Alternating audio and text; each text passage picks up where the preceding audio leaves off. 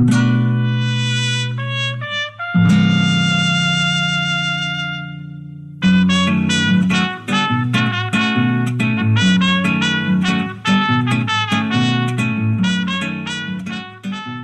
is Jacobin Radio. I'm Suzi Weissman, wishing you all a good holiday season. On today's program, we talk to Gabriel Hetland, who has just published his study of populist experiments in Venezuela and Bolivia that show the complexity of implementing participatory democracy at the grassroots level. His book, Democracy on the Ground, examines the possibilities, limits, and concrete cases of participatory democracy, including participatory budgeting at the local level during the high point of Latin America's left turn in the 2010s. His study immediately begs the question what kind of democracy? It's a pertinent question here in the United States where democracy is under threat by one of our two major parties.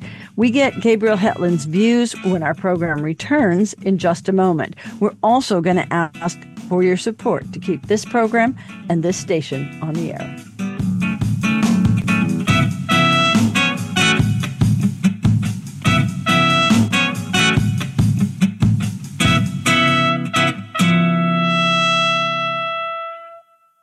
This is Jacobin Radio. I'm Suzi Weissman. And today we're going to talk to Gabriel Hetland. He's written a book called Democracy on the Ground, which immediately begs the question what kind of democracy? Here in the United States, democracy is under threat. In fact, it's the key question today. And it's under threat by one of our two main parties, namely the Trumpist Republicans. But here we're fighting to maintain a very flawed democracy, which we're finding out is still better than no democracy.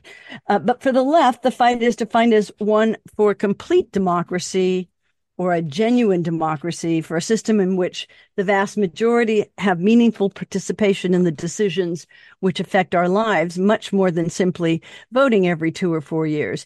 Gabriel Hetland spent nearly two years in both Venezuela and Bolivia doing a study of two populist experiments that show the complexity of implementing democracy on the grassroots level. And he was surprised by what he found. We're going to get his views, but let me welcome you to the show, Gabriel. Thank you, Suzi. So great to be here. Yeah, really great. So Gabriel is an associate professor of Latin American, Caribbean, and Latino Latina studies at SUNY Albany, and he writes about democracy, politics, and social movements in Latin America. This book, Democracy on the Ground, is published by Columbia University Book and just came out this year. Available everywhere you buy books, I assume. So, welcome to the show. This is a pretty valuable study and it shows, I guess, what's possible. Um, but it also shows what the limits are. So I think the best way to start is not with your study, but, but looking, we'll get to that. But just looking right now, we had a very good example this weekend in Chile, where, you know, you had the second plebiscite on a proposed constitution in two years. Both were defeated. Um, the first because it was too, let's say, all the different things it was for the population. It was too radical, too diverse, too democratic, too multicultural or multinational or plurinational, something that, you know, didn't go over well with Chilean nationalism. And the second one was to the right of the Pinochet constitution that was imposed in 1980. So that was also defeated. So now the struggle in Chile or the struggle to get a new constitution is all but done. Um, so let let's begin with that. I know you're a Latin Americanist, so you can talk a little bit about that, and then we'll circle back to your two examples. How do you see what happened in Chile? Yeah, I mean, you know, the whole sort of last couple of years have been a bit disappointing and sad. You had the amazing sort of estallido social or social uprising in 2019, and then Boric's election after that. And that was, you know, hopeful. And it, you know, Boric may not be the most radical left of the sort of leftists within Chile, within Latin America, but he's, you know, he's a genuine leftist. He was involved in, in promoting this very radical, as you said, very far left constitution. And clearly, uh, you know, the one that didn't pass a year ago was perceived as sort of being out of step with voters within Chile. I haven't looked closely, but some of the analysis I looked at suggested that maybe if they did more mobilizing, more educating, more sort of talking to people on the ground, but I'll, I would let, you know, Chilean experts really analyze why it failed. And then to me, it's mind boggling that anyone would try to promote a constitution to the right of Pinochet's constitution and expect it to succeed. I mean, I think what you're seeing is that, you know, Chileans may not want uh, radical left, far left constitution. Although I don't know, the jury may be out if that was under different circumstances or better promoted or this, that, and the other. But they clearly don't want a far right uh, constitution either. And so the latest I've heard is that they're just going to shelve this. They're going to move on to some other right. sort of reforms and try to get beyond it. That you know, from the outside seems like a sensible thing to do. It seems like just sort of putting it aside for a while probably is the way to go. But it, it does seem like a missed opportunity. You know, and if you compare it to some of the cases that I do study, um, Venezuela, Bolivia, they passed very radical leftist constitutions successfully with massive majorities. So it, it may speak to the national differences, but it also may speak to the sort of global difference that unfortunately we're in more of a right wing moment now, even within Latin America than we were you know 15 20 years ago when venezuela and bolivia were sort of at the height of their left turn so um, well, let's, different things happening yeah, I think we should, you know, just to sort of close out the discussion on Chile because it's it's really important and one can never underestimate what happened during the pandemic because there was, you know, this gigantic social movement that erupted in 2019 that was literally, you know, expressed the biggest hope I think in the world. Uh, it was quite spontaneous and led to um, this discussion for a new constitution. And as you said, Gabriel, they didn't do enough outreach to the population. The right dominated the media and raised all kinds of fears. But one of the things that has happened followed from the time that they proposed the Constitution and sat down to write it. You know, one was the pandemic and the other was a pretty dire economic crisis. You know, there was there's definitely a crisis of political representation and a real precarity to popular life. And so the Chilean economy was very weak at this time. And so the other thing that happened, which is pretty crazy, is that they had an influx of immigration that they'd never had before. Chile, you have to, you know, was cut off by the Andes and the sea. And it was, you know, apart from a very large section of indigenous people, it's pretty homogeneous. And then you got thousands, maybe tens of thousands of Venezuelans coming in, fleeing Maduro and the economic crisis there. And just, you know, in terms of temperament and character, Venezuelans are so different than Chileans. They're gregarious and they're outgoing, and Chileans are reserved. And so this was you know, crisis in a way in Chile. And then you also got a lot of Haitian immigrants. And so all of a sudden you have different people in a very insular society and the right pounced on that too. So I think that both of those things are partially explanatory for the rightward shift. But thankfully, and we'll end in this part, it was trounced. The Kast ultra right constitution uh, was trounced in the plebiscite by more than 10 points. I'll do another show on that, but I think we could say that this is the close of that cycle of revolt, and now we're going to move on to something new, as, as yet un, unknown. But I think just that little, you know, reference to the effect that's what of what has happened in Venezuela on politics elsewhere in Latin America is a good way to kind of circle back to go to Venezuela first in your experiment because since you've done this work, Venezuela has been on a continuing downward spiral. So let's, I, you know, I guess maybe just give you the chance to sort of introduce what you did there in your two years and, and what you saw.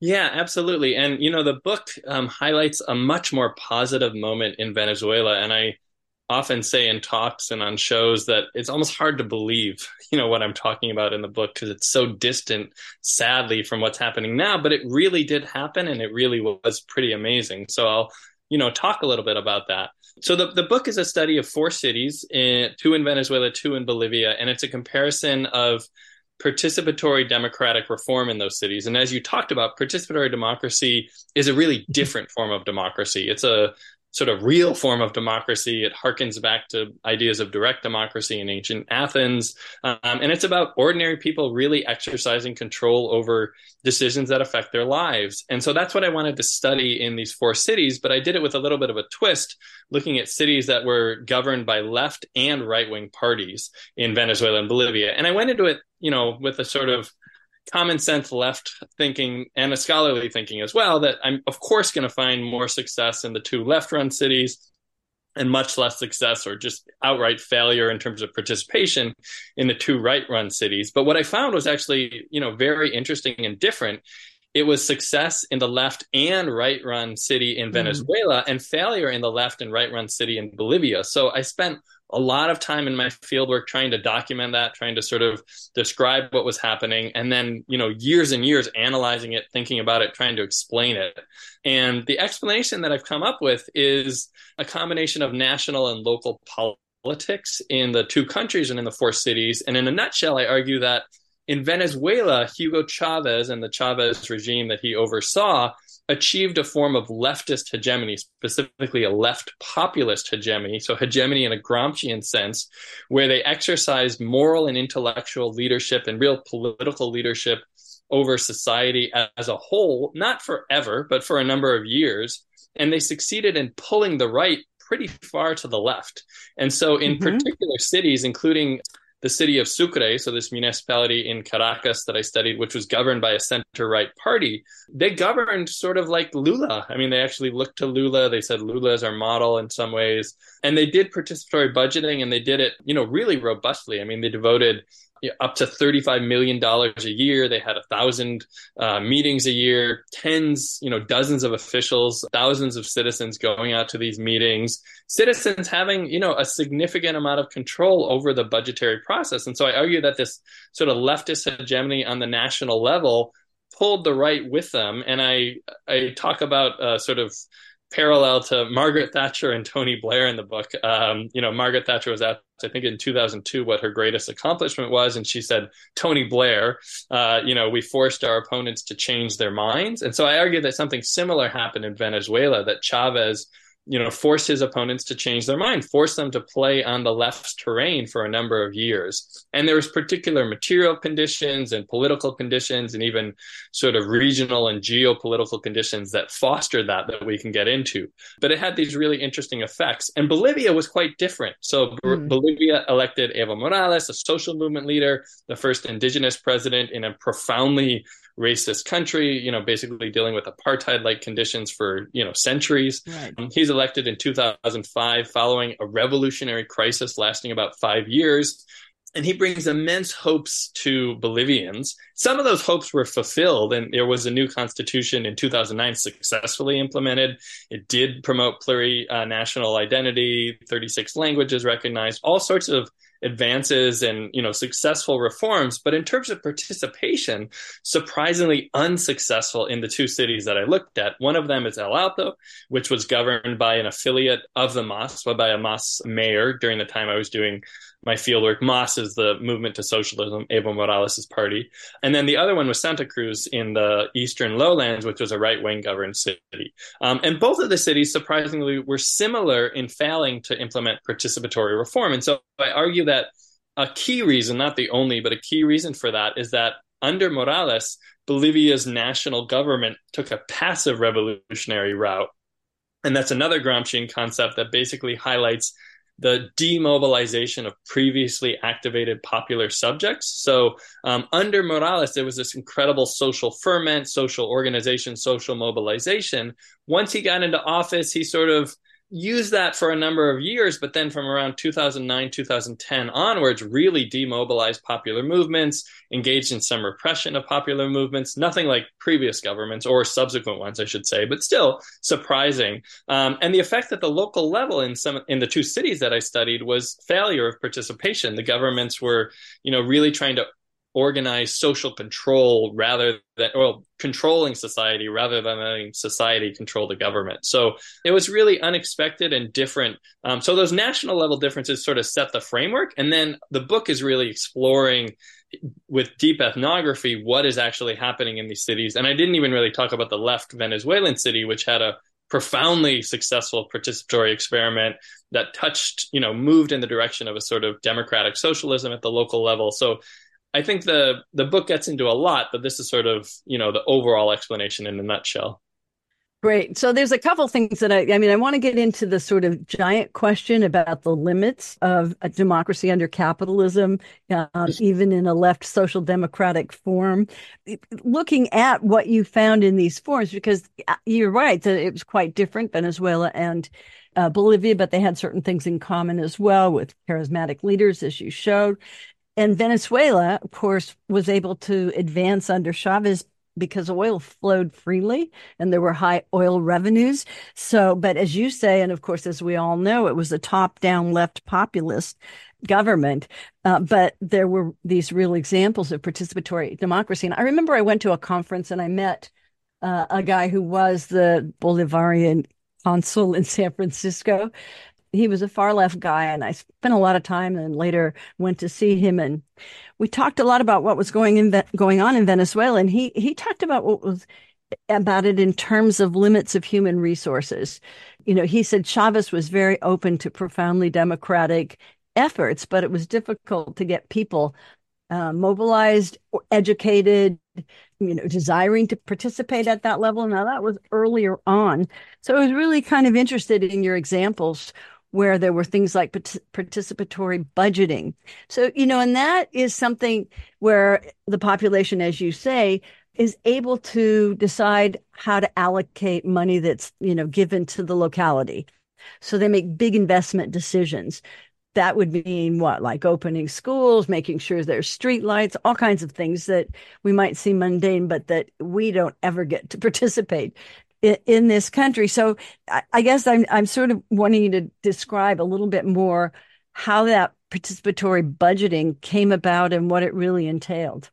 Yeah, absolutely. And to sort of you know set the context with what the you know council in in California and San Francisco uh, was sort of talking about. I think under Chavez it was a lot of contradiction. So you did have this sort of top down character to the Bolivarian revolution, the Bolivarian process, but there was a lot of bottom up initiative. Chavez talked about participatory democracy. The 1999 Constitution, which was pretty radical and leftist, was successfully approved, embraced explicitly participatory and protagonistic democracy. There was lots of laws that actually tried to concretize that. One of which was for participatory budgeting. In practice, in lots of Venezuelan cities, including both cities that I look at in the book, uh, under Chavista sort of mayors and city councils, those experiments were thwarted to some exp- extent, and there was a lot of sort of efforts to implement participation, but at the same time, sort of top down control. Mm-hmm. So in hmm. some cases, they burst outside of the bounds of that. And the two cases I'm looking at, that was the case. Both of them, interestingly, were opposition uh, mayors, one from the left, one from the right, but they were utilizing the rhetoric, the institutional tools, and the hopes of Chavismo, and they did so fairly successfully. This is, you know, one of the things I get into is just sort of looking at how did this happen? What did it look like on the ground? And it, it looks like real democracy. I mean, it looks like people really exercising control over their own lives. Torres, which is the most successful of the four cases, this one's in Venezuela, had an amazing participatory budget. It covered 100% of investment budget decisions, which are decisions about new spending. Um, there were vigorous debates about you know, should we fund a tractor that could also be an ambulance and could take children to school in the rain? Um, and there'd be people saying no, because, you know, if the wheels break, we won't have funds to do that. So we have to have an investment that can be sustainable. And other people would say, well, we need streetlights because it's a women's safety issue and it's a, you know, mm. an issue. And they'd say, well, there's blackouts because of our electricity crisis, which has to do with climate change, which has to do with oil, which has to do with Venezuela's whole trajectory historically. So these amazing, rich discussions, but then very mundane. Okay, well, we're going to fund the school instead, you know. And so there was all sorts of things, and that you know, officials talked about that as citizens learning to govern themselves, learning how to disagree and live with the disagreement, learning how to lose votes and come back and win votes the next time. So it was you know discussion based. There'd be some you know voting of representatives of communal councils and parish assemblies, so these different sort of decentralized forms of participatory democracy. And it wasn't always perfect. There was disagreements, but it worked really well. And it was, you know, it honestly felt magical. I mean, it felt to me sort of what I think of when I read Trotsky sometimes. You know, he talks about, you know, the idea of revolution as the masses taking control of their destiny. That's what I saw in Venezuela. And again, it wasn't perfect. There's all sorts of contradictions. It was based on these historically high oil prices. It was based on, you know, this sort of flawed charismatic model, but it did actually work. And so let, so me, that, let me just come in right there because sure. as I said, you know, just earlier that there's limits to what can be done under capitalism because you still have private ownership but as you say in your book, and as we all know, there was nationalization in uh, Venezuela and partial nationalization of hydrocarbons in Bolivia. But in, in Venezuela, it was deeper, right? And that meant that there were higher revenues going to the state, and that allowed for public investment, presumably also larger budgets going to these localities that made you know, impossible for them to even discuss the kinds of things that they were discussing. But so I guess I'm kind of interested again on the limits of that, especially in Venezuela, because it seemed to me at the time, you know, that I mentioned I was talking to the, the very radical far left uh, consul about the problems. It just seemed that in Venezuela so much hinged on the popularity of it. Chavez himself, a very charismatic figure. So the big question was, could the revolution outlive him? You know what happens afterwards. And then as you know your book shows he died in 2013 and then we get maduro who's just you know we'll go into that perhaps maybe not but it changed absolutely everything. So so i guess the the i'm dancing around the question of you have an excellent sort of demonstration of a mobilized popular class right that is in these cities that you're talking about more in some and less in others taking part in the actual day-to-day governance. It's reading it it's it's a little bit like you know the excitement that you know i certainly have when i studied the soviets just after the revolution but also just before the revolution too. I think that was even more profound. And then of course the defeat was even worse. But so i guess it's just like talking a little bit about how important it was. We also have in bolivia a charismatic popular leader who becomes more corrupt and then you know it moves into this coup. So did these participatory local experiments last beyond these leaders? And, you know, how much were they able to go even deeper into, you know, questions of how industries were operating in their area? Yeah. So, I mean, these are great questions. You're touching on so many huge issues. And the limits of sort of democracy under capitalism was clear. And, you know, these are places, the whole pink tide was not a full scale revolution. It was an electoral process that was highly incomplete, very partial, and you still had elites in place living there. They didn't all get killed, they didn't all flee, and there's consequences to that. I mean, some of the consequences might be more positive with pluralism continuing to exist in fragmentary form. Some of them were less positive where elites are you know really really trying to drag down those processes. Um, and so those contradictions are playing out. And then of course you know the nationalizations didn't get rid of capitalism. Um, they did sort of change the character of capitalism in some ways. You know you had a lot of decommodification of uh, social services and electricity which was maybe not done in the best way. I mean i think there's lessons for thinking about left governance in general and you got to pay the bills you got to you know you got to sort of figure out how to uh, survive and have sustainability. The question of sort of political succession i think was not thought about a lot under chavez and that was something that people did occasionally whisper hey we should think about this but those conversations were usually shut down. He was a larger than life figure which means that when he died he left a huge hole. And maduro you know, I, I, have a very negative view of him today. I'd say when probably mine is more so. yeah, it, it, could well be. Yes. Yeah, Wayland's do as well today, but I think he was dealt a really tough hand. I mean, and shortly within a year of taking office, the opposition, you know, implemented these huge protests that were uh, violent in many instances, led to a lot of deaths. There was a crash in the oil price you know, about a year and a quarter after he had taken office. And so that was another major thing. U.S. sanctions started to um, bite under Obama, and over compliance with sanctions, no doubt, had an effect.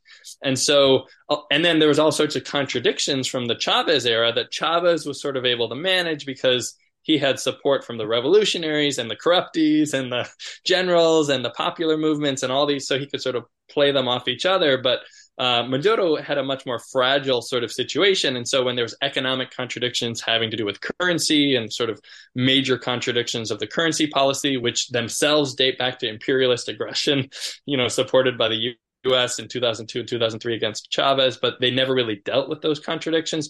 Mm-hmm. All of that comes to a head under Maduro and it does expose the limits. You know, Venezuela was still incredibly extractivist. Um, it was still based on this sort of charismatic model. Um, it was still very private ownership, you know, oriented. It was still capitalist in a in a profound sense. It it, and was also a, dependent on how you know the fossil fuel industry. Absolutely, yeah. so if we're thinking about climate change, I mean, the contradictions just heighten up another level. So I think despite that, there was all sorts of popular energy that, that was happening. There was all sorts of interesting participatory experiments, and they weren't able to sort of be sustained. And I'd say that, you know, two points come to mind as sort of closing out the Venezuelan case in a sense. One is the way that a lot of the contradictions were dealt with was through constructing parallel institutions, which was a short term and even medium term fix. So there was sort of, you know, if you encounter uh, difficulties in a ministry, you just set up a new ministry for popular power and you try to do it that way. And that might let you overcome the, the limits, but then those people opposing you are still there and they're still able to oppose other things and they're still able to sort of exert things. So not going after the bureaucratic sort of contradictions and resistance has a cost eventually. And I think that came to bear under Maduro, particularly. And then, second, I think that US sanctions have to be the sort of key thing that we're talking about with the Venezuelan crisis today. That, you know, Maduro really screwed up in all sorts of ways. He has become incredibly repressive. There's credible UN reports of crimes against humanity and, you know, gruesome stuff. I've reviewed some books that will be coming out soon ish about sort of horrible police practices, just killing young men of color in Caracas, and you know the worst stuff you see in the U.S. happening in Caracas and in Venezuela. So that that's true, but the broader context is just these horrific U.S. sanctions, which did start under Obama in kind of a gentle, mm-hmm. if you will, fashion, and then really ratcheted up under Trump. And then Biden has actually eased them a little bit. So, you know, the next year might be kind of interesting, but um, setting aside the question of where Venezuela might go, the crisis that we're seeing now, you know, of eight or nine years of out migration and hunger and poverty and just horrific living conditions is very, very much the U.S. responsibility. And U.S. officials were aware of that. I mean, Marco Rubio, uh, he didn't say we want to make the economy scream, but he, he tweeted at the time about how they were making Venezuelans suffer and they sort of knew that would happen. I think he tweeted some images of Darth Vader even um, almost laughing about the suffering the U.S. was imposing. So that was just obvious and clear and intentional and it had an effect. I mean, Venezuela now is what you don't want to be. You know, I think Chile, you know, you talked about the mig- migrants, but also there's yeah. a specter of Venezuela that is everywhere in Latin America and the US. You know, anything that is socialist is Venezuela. Anything that's leftist is Venezuela. Oh, you want compost, you're going to turn into Venezuela, which means economic disaster, political repression. So it's sort of an updating of the Cold War model in a way. Exactly. You know, and I would say one of the reasons that I like talking about my book is to push back against that and say it wasn't just that. There was a lot more to this, and we need to have a much fuller analysis of what happened in Venezuela um, because it was not just this sort of disaster that it looks like today. And the disaster itself is more complicated than it's made out to be. But beyond that, there was all these amazing things that happened. Yes, they were built on contradictions, but they also empowered people to a degree rarely seen in history, and that's important. And do any of those things survive? That's a great question, and one I can't fully answer because I haven't gotten down to Venezuela in a couple years because of COVID and various, you know, challenges. Some of them survived for quite a while. So Torres, my leftist sort of case in Venezuela, was going well. I was there in 2016, and at least a few years after that, the participatory budgeting was still going. It still had non Chavistas participating. It was under tremendous strain. There was political strains. There was a loss of pluralism. There was major challenges relating to hyperinflation, but it was continuing, and that's impressive.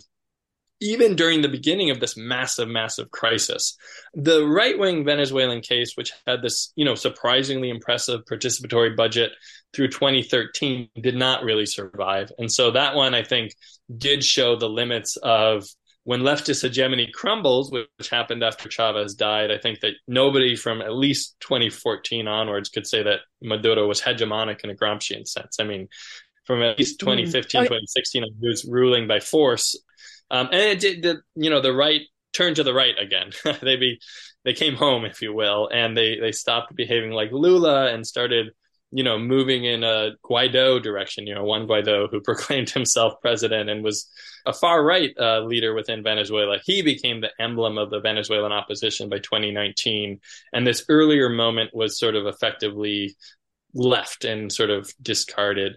And so sadly, that didn't last. And so I think that points to how do we think about, you know, the conditions. And I think that also points to the challenge of um, if you have leftist hegemony in one country, but you don't have it globally, then you know if the conditions that led to leftist hegemony are gone, then it's not going to continue.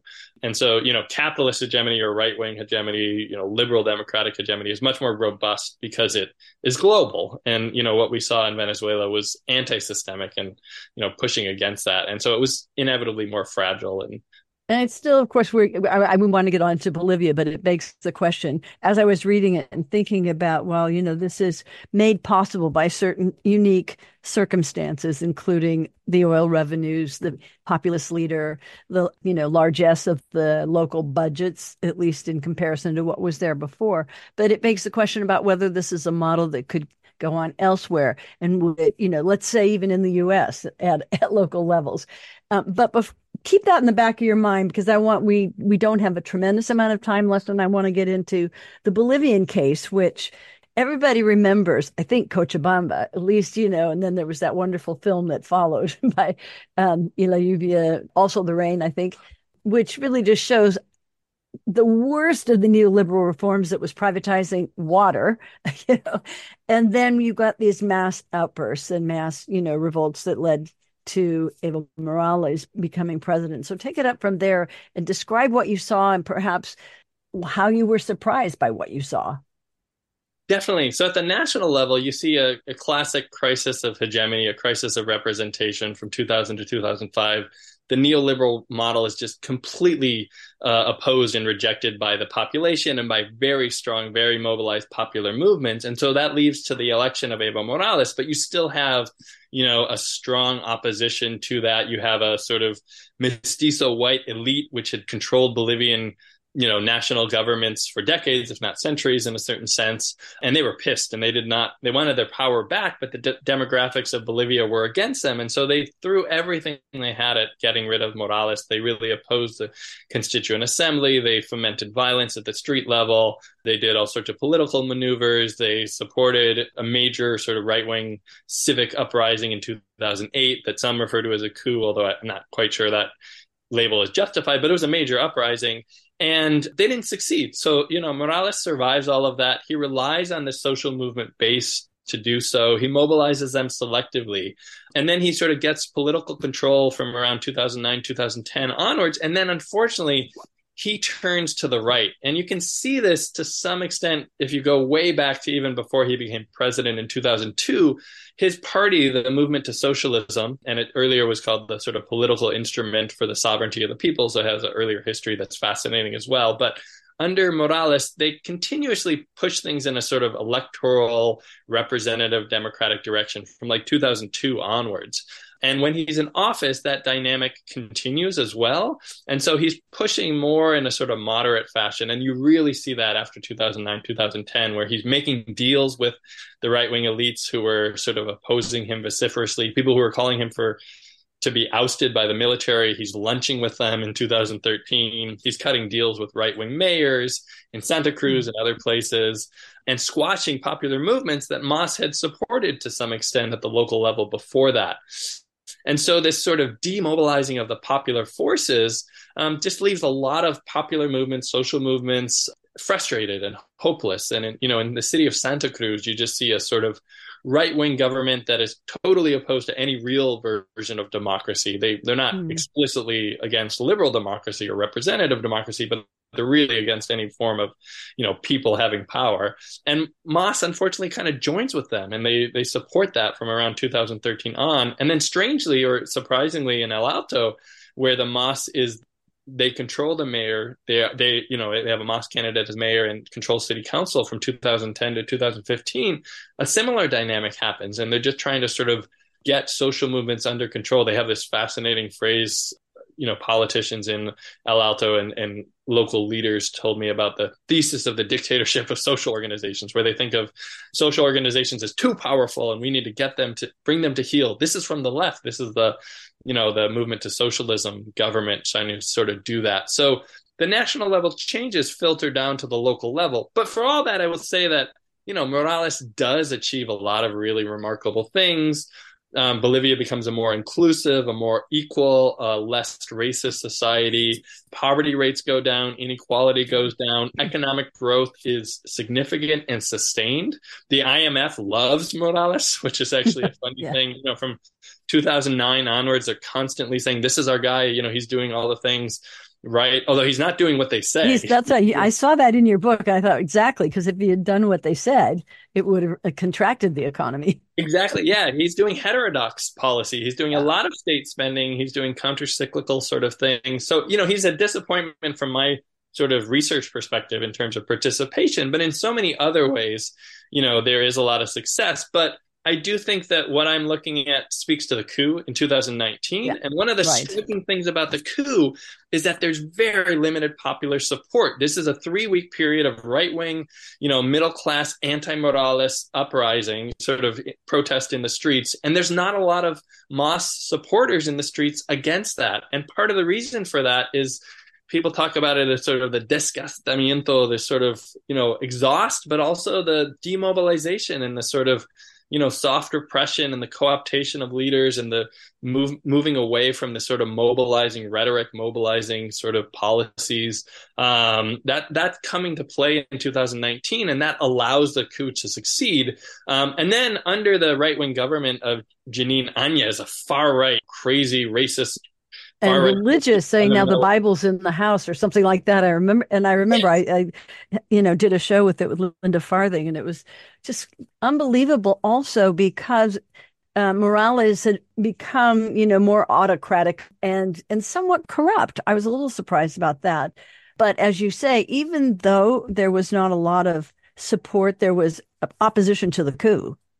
Oh yeah. I mean the, but then the- she implemented just horrific policies yeah, and that spurs a rearticulation of social mobilization, which forces an election, which was delayed at least two, if not three times by Anya saying COVID, COVID, COVID, we can't have the election. And finally, they there's just this sort of social explosion, and that leads to the finance minister Luis Arce getting elected um, in 2020, yeah, October 2020, um, and is out of office. Although now there's this huge, sad crisis of MAS where Morales wants to run as the as the candidate for MAS in 2025.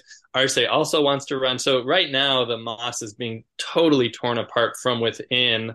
It, it's not looking good at the moment, and that could lead to you know the far right or the right taking over in Bolivia in 2025. I mean, if if this current sort of split between different leftists within Bolivia uh, continues and it splits the vote in 2025, that could really open the door to the right. So, you know, looking forward, Venezuela's trajectory is, you know, maybe more hopeful in a way with the easing of sanctions and there's a presidential election and there's, you know, it's not necessarily profoundly hopeful, but Bolivia's is pretty unhopeful at the moment. I mean, hopefully they'll resolve things and figure it out, but um, there's a lot of contradictions and a lot of those do go back to some of the dynamics that I look at in the book.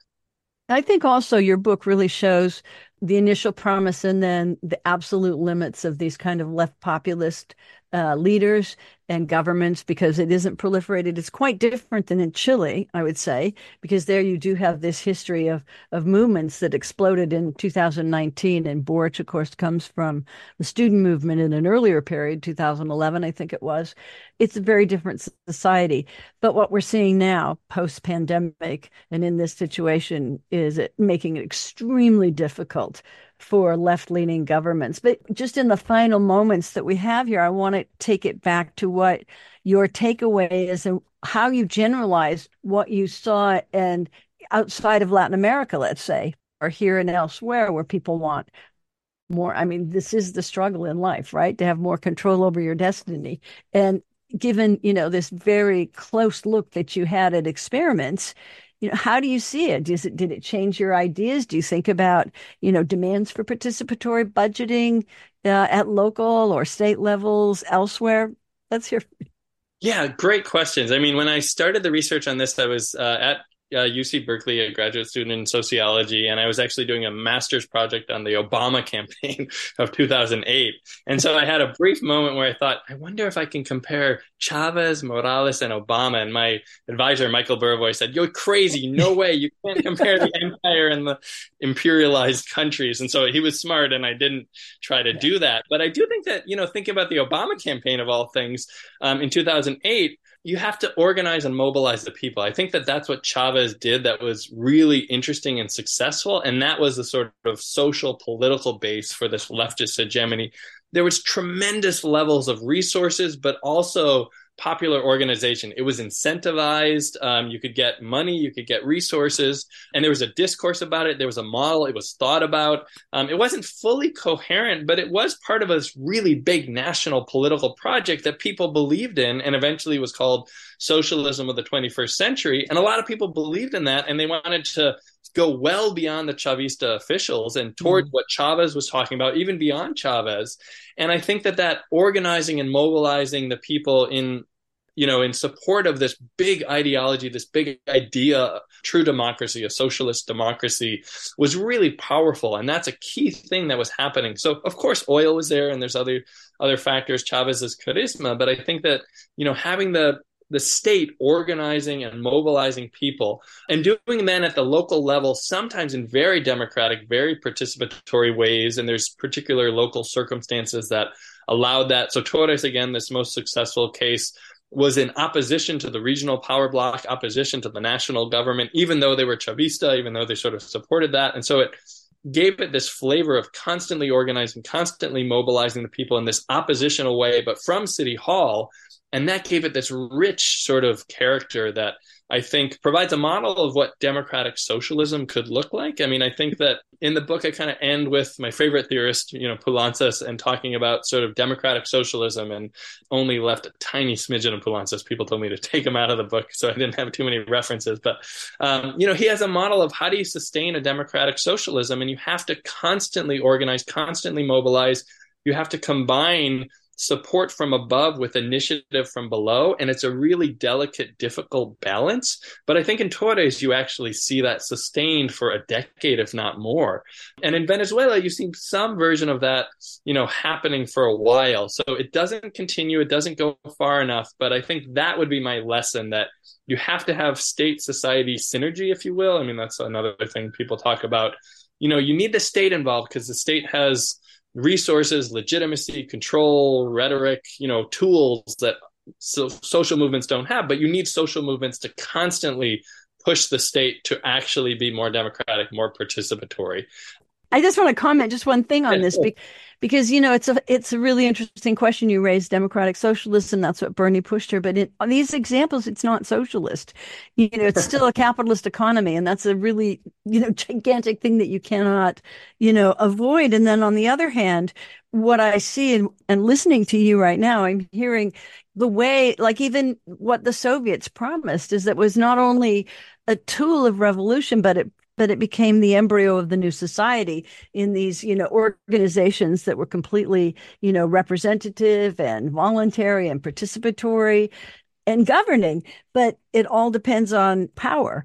And that's, you know, that's very much the issue here. And it's, and of course, then the other one is, you know, about how much, how far you can go in a single country or even a pair of countries when the model around the world isn't that, you know, and there's resources like you saw with the United States under Bush t- attempting a coup that was laughable.